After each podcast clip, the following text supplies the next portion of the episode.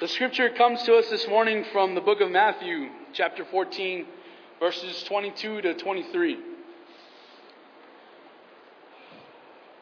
It reads Immediately Jesus made the disciples get into the boat and go on ahead of him to the other side, while he dismissed the crowd. After he had dismissed them, he went up on the mountainside by himself to pray. When evening came, he was there alone. But the boat was already a considerable distance from land, buffeted by the waves because the wind was against it. During the fourth watch of the night, Jesus went out to them, walking on the lake. When the disciples saw him walking on the lake, they were terrified. It's a ghost, they said, and cried out in fear. But Jesus immediately said to them, Take courage, it is I. Don't be afraid. Lord, if it's you, Peter replied, tell me to come to you on the water. Come, he said. Then Peter got down out of the boat and walked on the water and came toward Jesus. But when he saw the wind, he was afraid and beginning to sink, cried out, Lord, save me. Immediately Jesus reached out his hand and caught him. You of little faith, he said. Why did you doubt? And when they climbed into the boat, the wind died down. Then those who were in the boat worshipped him, saying, Truly, you are the Son of God. There are three elements of personality that are involved in making a decision to become a Christian, or in making any significant decision for that matter. They are the emotions, the intellect, and the will. For example, a young man meets a young woman and they are immediately attracted to one another. They both say to themselves, Now there is someone I'd like to marry. Which is what Jamie, my wife, was saying when she saw me. At that point, if the emotions had their way, there would be a wedding. But the intellect intervenes, questioning the impulsive emotional response. Would we be compatible? What is she really like? Can I afford to support her? Both conclude that it would be better to take some more time to answer a few questions before they proceed. So the two began spending, begin spending more time together and more time with each other. He eventually concludes that she is as beautiful on the inside as she is on the outside. Now his intellect has sided with the emotions on the idea of marriage. But the final and heaviest vote remains that of the will. It stops the march toward the altar with the questions Am I willing to give this lifestyle up for another? What about my freedom? Is it worth the trade? Am I willing to assume the added responsibility? The marriage will only occur when the will finally agrees with the emotion and the intellect. And so it is in coming to Christ. This morning's scripture, we see Peter faced with making a decision to trust in Jesus. All of his emotions and his intellect propelled his will to see only Jesus and to step out on the boat, to step out of the boat. I've heard this story hundreds of times and countless sermons that I've, that I've heard about this passage. And I'm glad that I have.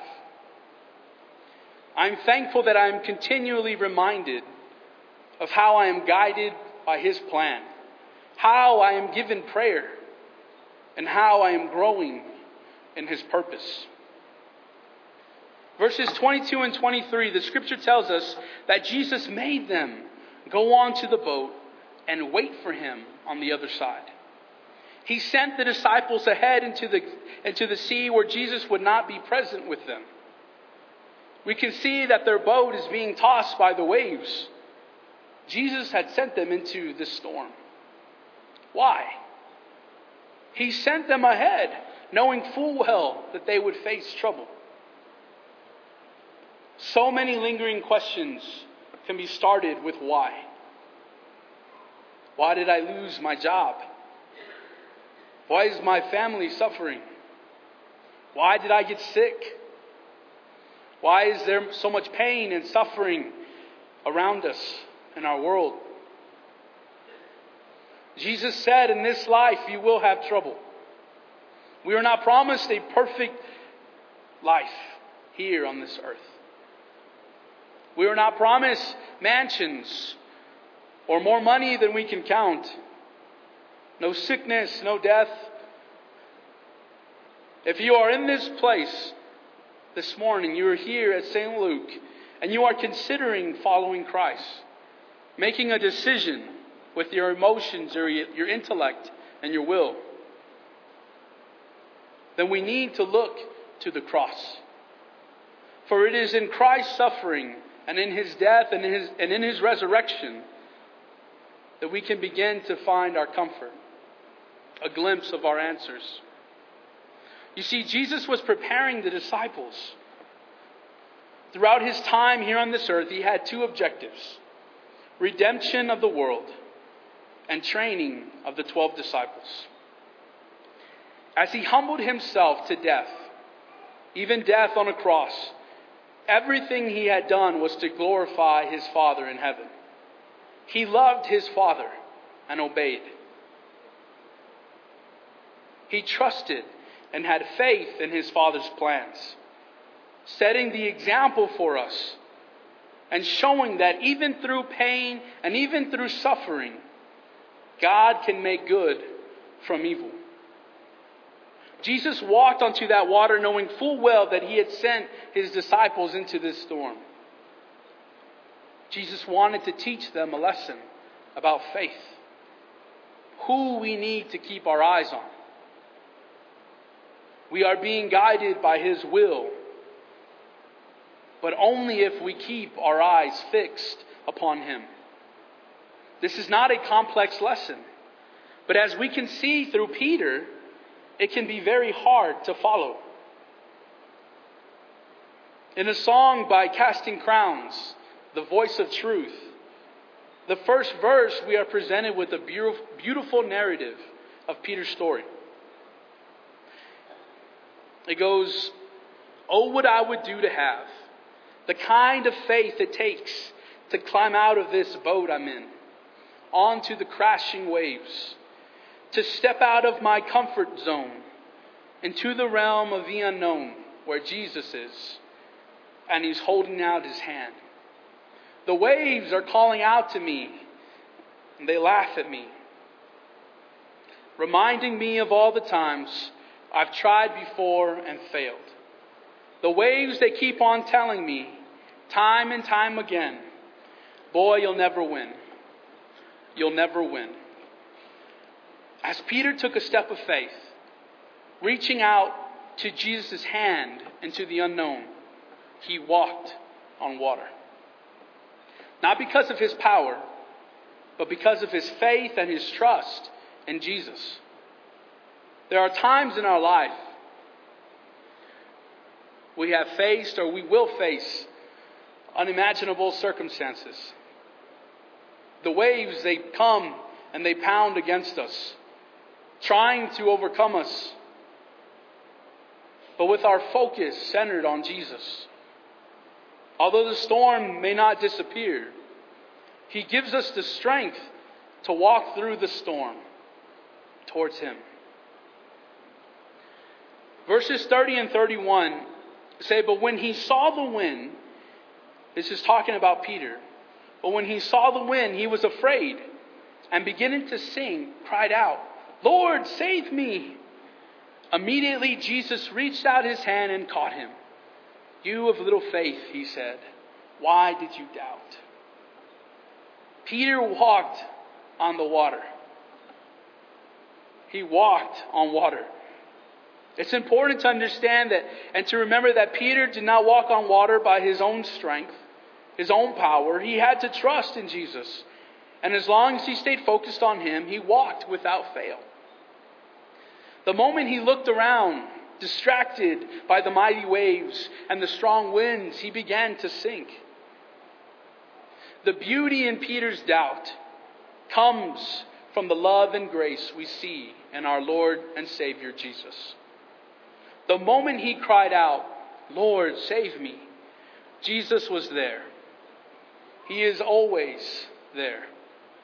The same love and grace extended to Peter is given to us in our lives, amidst our struggles, amidst our doubts. We are given open lines of communication to Him through prayer and through the Scriptures. Jesus made this promise If you abide in me and my words abide in you, you will, you will ask what you desire, and it shall be done for you. John 15, 7.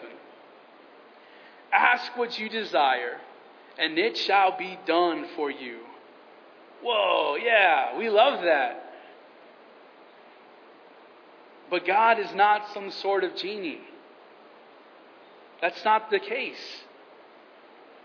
We tend to forget about the first part of this verse that if you abide in me and my words abide in you. If we are walking in fellowship with God and studying the Word of God, then we will start praying according to the will of God. And then we will start seeing our prayers being answered.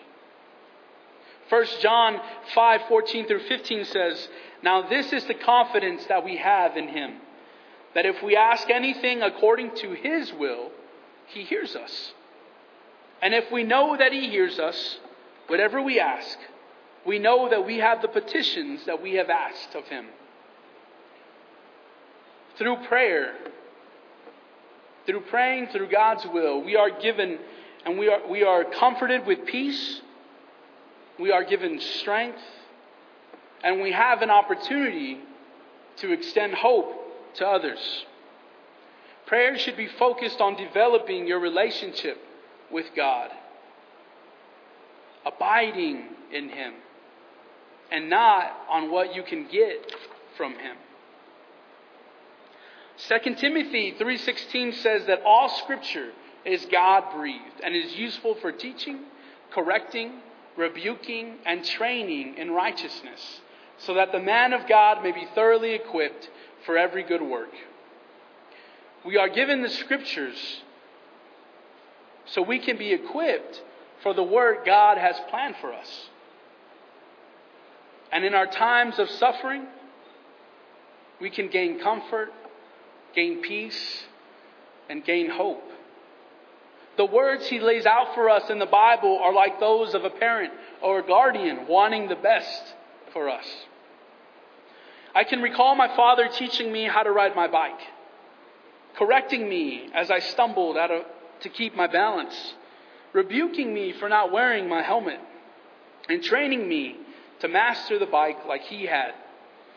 So I would do well not to run into any more poles. You see, like a parent to a child, God has lessons to teach us.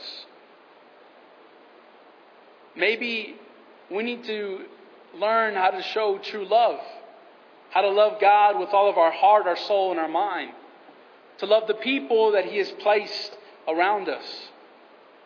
Maybe we need lessons in extending forgiveness and letting go of our heavy hearts, of our resentment and our bitterness that we have built up. Maybe we need to allow peace to overflow in our hearts instead of worry or anxiety. Worry about this, worried about that.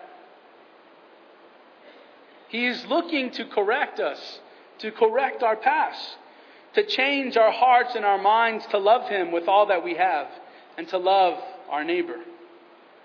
God seeks to discipline those he loves, to rebuke us when we have done wrong.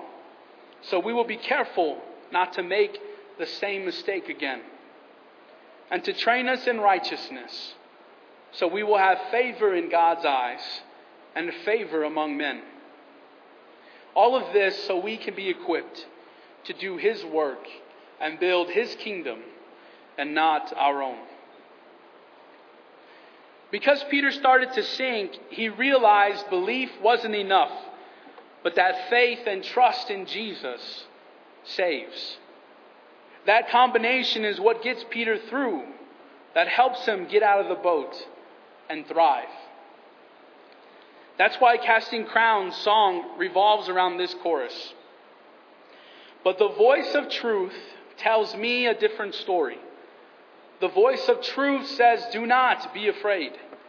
The voice of truth says, This is for my glory. Out of all the voices calling out to me, I will choose to listen and believe the voice of truth. The voice of truth calls us to step out of our comfort zones into the realm of the unknown where Jesus is. Come, step out of that boat, walk on water. Go and pray for that coworker, the neighbor, or the classmate that you have. Invite them to church. Tell them about your experience with Jesus. Go and serve in Segundo Barrio, which is ranked the third poorest community in our nation. Serve the homeless in our community. And the gifts that we offer, we need to give not out of our excess, but we need to give God our first fruits, the best that we have to offer. We are missing the miracles that Christ has for us by staying in our comfort zones, being comfortable in our complacency. There is work to do for His glory. Each and every one of us serves a purpose. It does not matter how young or how old, we are called to spread His love with every soul that we come in contact with. If you are looking for a place to outreach, you are more than welcome to join the youth of St. Luke. On the first Saturday of the month, we go and we work at the thrift store at Houchen Community Center where 100% of the funds from the thrift store go back to the community. The second Saturday of the month, we are beginning to make 50 to 100 sack lunches for the homeless community in Segundo Barrio. These were ideas that came to be because the youth saw a need. There is so much need in our communities. There is need even here amongst our members. We need to step out and be the hands and feet of Jesus. My prayer for us this morning is that we can find comfort and strength as we trust in His plan for us, as we begin to abide in Him, to have a relationship with Him, and use the open lines of communication of prayer and scriptures. We will find peace, hope, and love, all drawing us toward His will.